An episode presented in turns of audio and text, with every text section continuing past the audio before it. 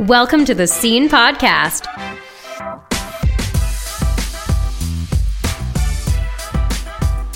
Hello, everybody. Welcome back to the Scene Podcast. I am your host, Justin Borak. This is, of course, an affiliate of the Scene newsletter. So if you're reading that, but you like hearing things too, you've come to the right place. I'm theater content creator Justin Borak. I already said that, guys. I'm still getting used to being on this show, but I'm very happy to be here. I'm joined by my wonderful producer, KJ. KJ, how are you? Hey, Justin, happy post Thanksgiving. I had so much food over the holiday. I'm really excited to get into the second episode. Oh, that is so, so, so good. Well, we have an amazing episode for you today. So settle in while you're on that drive to the, your commute, or if you're listening while you're eating lunch or whatever for some fun theater content. We have a shows you should know. We have a theater in a minute. We have some fun rotating segments, and I really hope you enjoy this one. KJ, let's just get to the episode.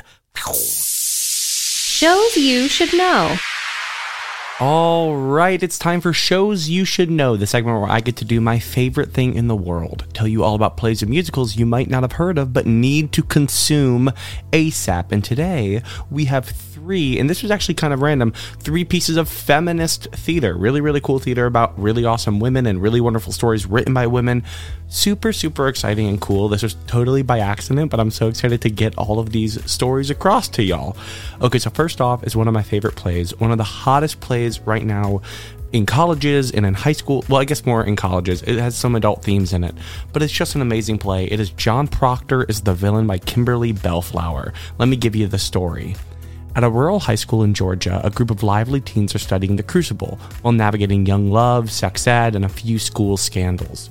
Holding a contemporary lens to the American classic, they begin to question who is really the hero and what is the truth, discovering their power in the process.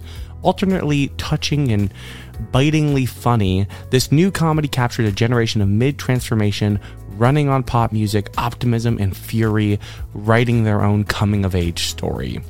John Proctor as the villain is the incredibly hot, off the presses contemporary feminist look at the Crucible, and it is wonderful. It is so funny, it is so smart, it is captivating, and it is one of the strongest titles in all of colleges this year. And I personally cannot wait to see it because I'm going to see it at the University of Pittsburgh in October. I'm so pumped. This play is happening all over the place, and do not miss out. It is perfect for colleges and regional theaters due to you know mature themes and adult languages. Maybe not perfect for high schools, but it's six women, three men and it's just great. Almost all the characters are high school age or like college age, except for one man who's playing a teacher in his 30s.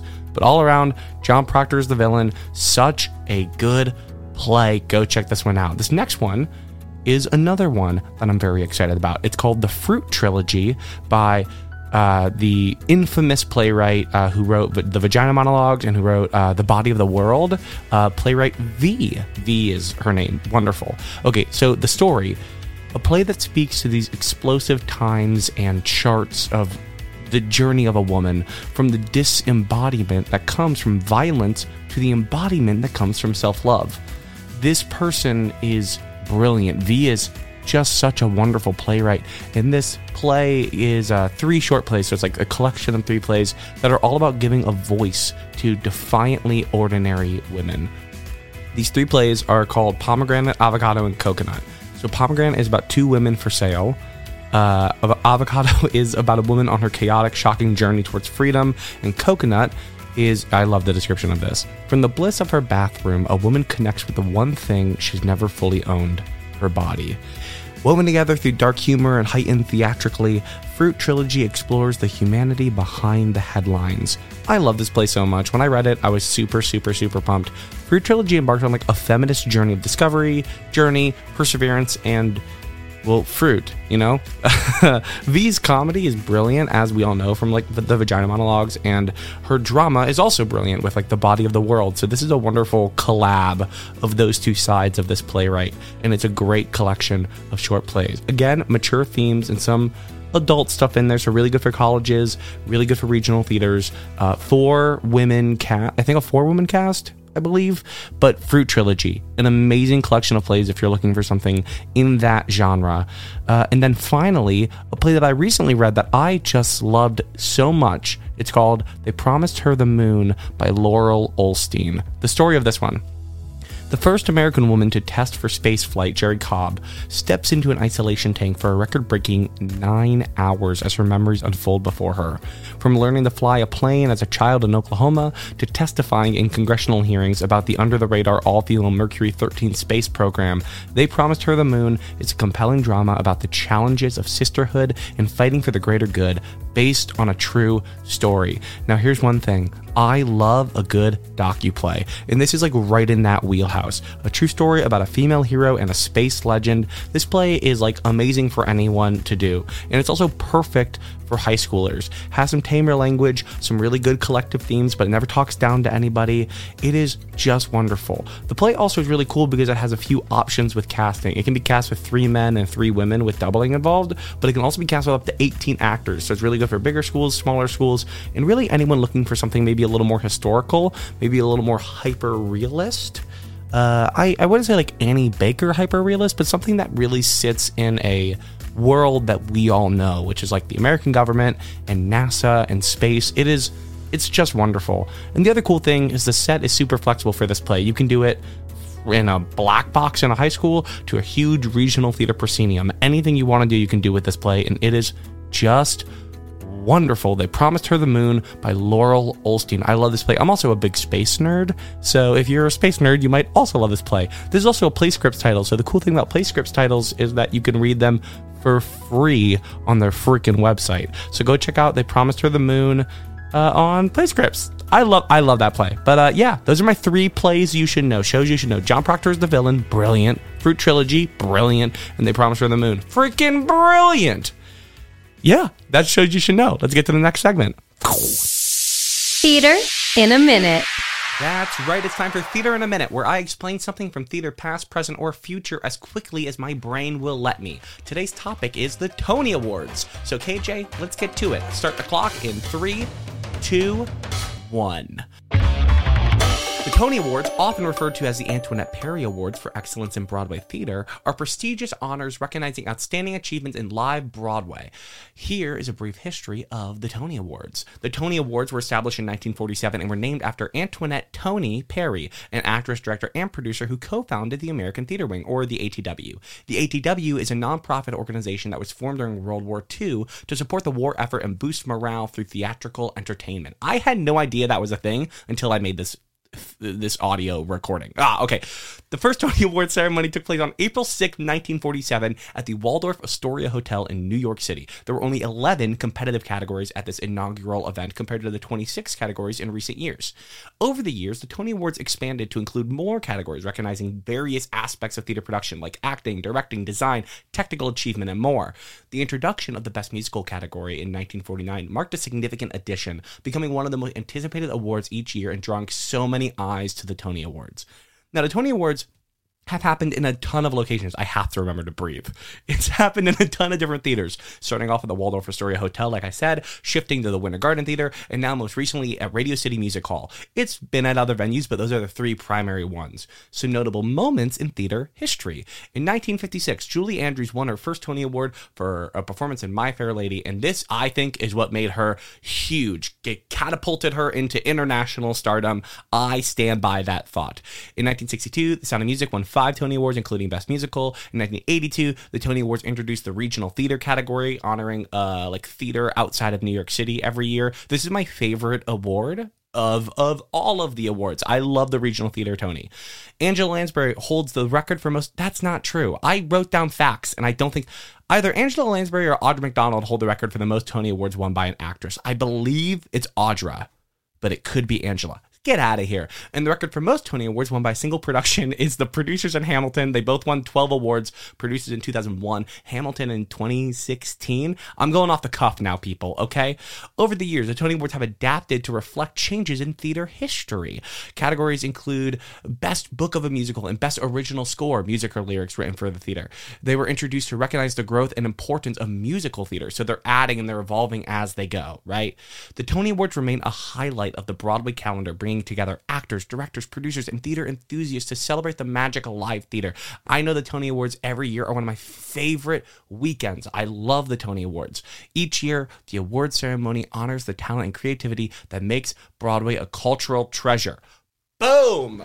There you go. The Tony Awards in probably over a minute, but leave me alone. Let's get to the next segment.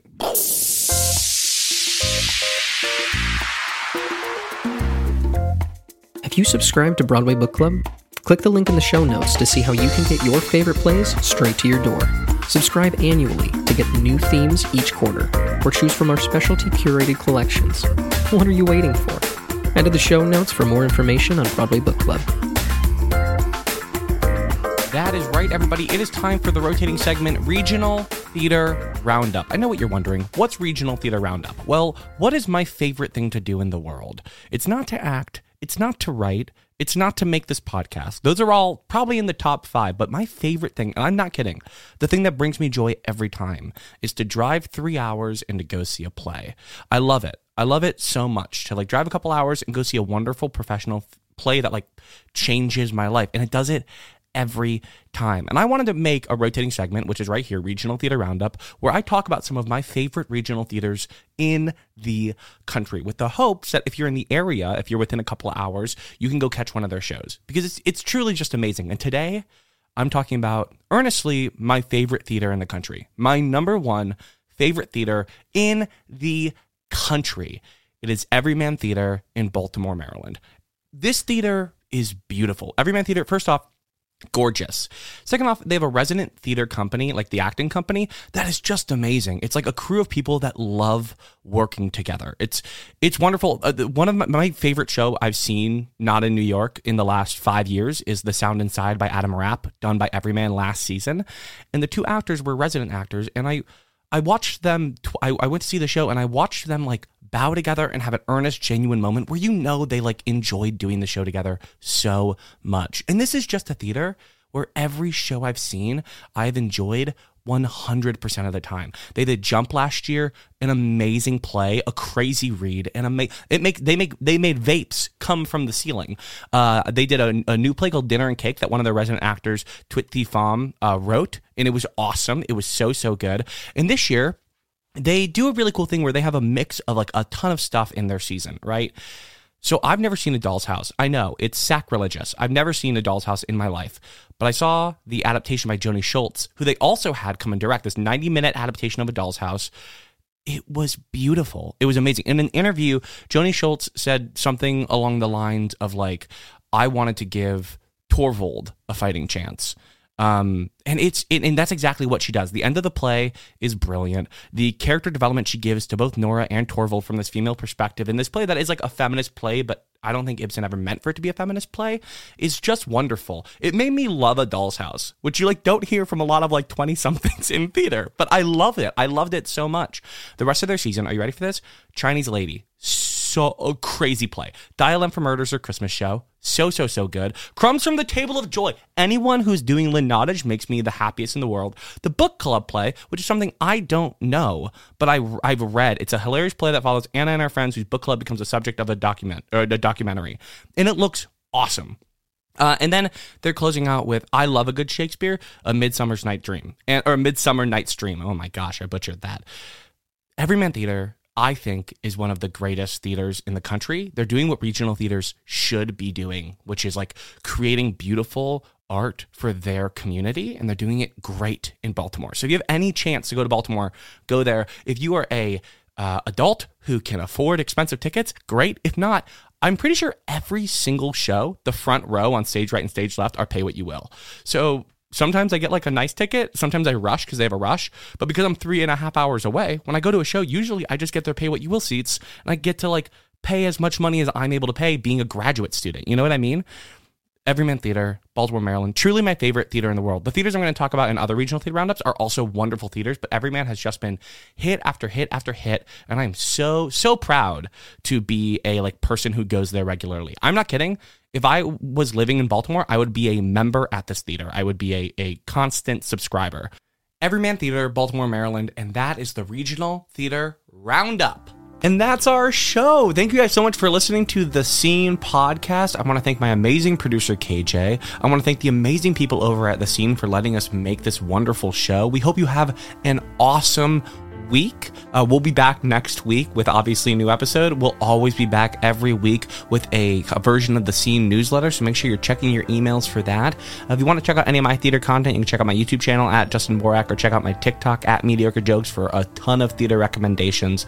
But also, just make sure you go read a play, go try to see a play, go try to enjoy some theater for me, and please let me know what you think over my Instagram at Justin Borak. I would love to talk to any and all of you about theater because if we know anything from these first two episodes, I'm the biggest theater nerd in the world, and I'll happily let you challenge me for that title. So, thank you so much for listening. I hope you enjoyed the show, and I'm going to end this episode the way I end every episode by saying the thing every theater student has said since the dawn of time Scene. See you guys next week.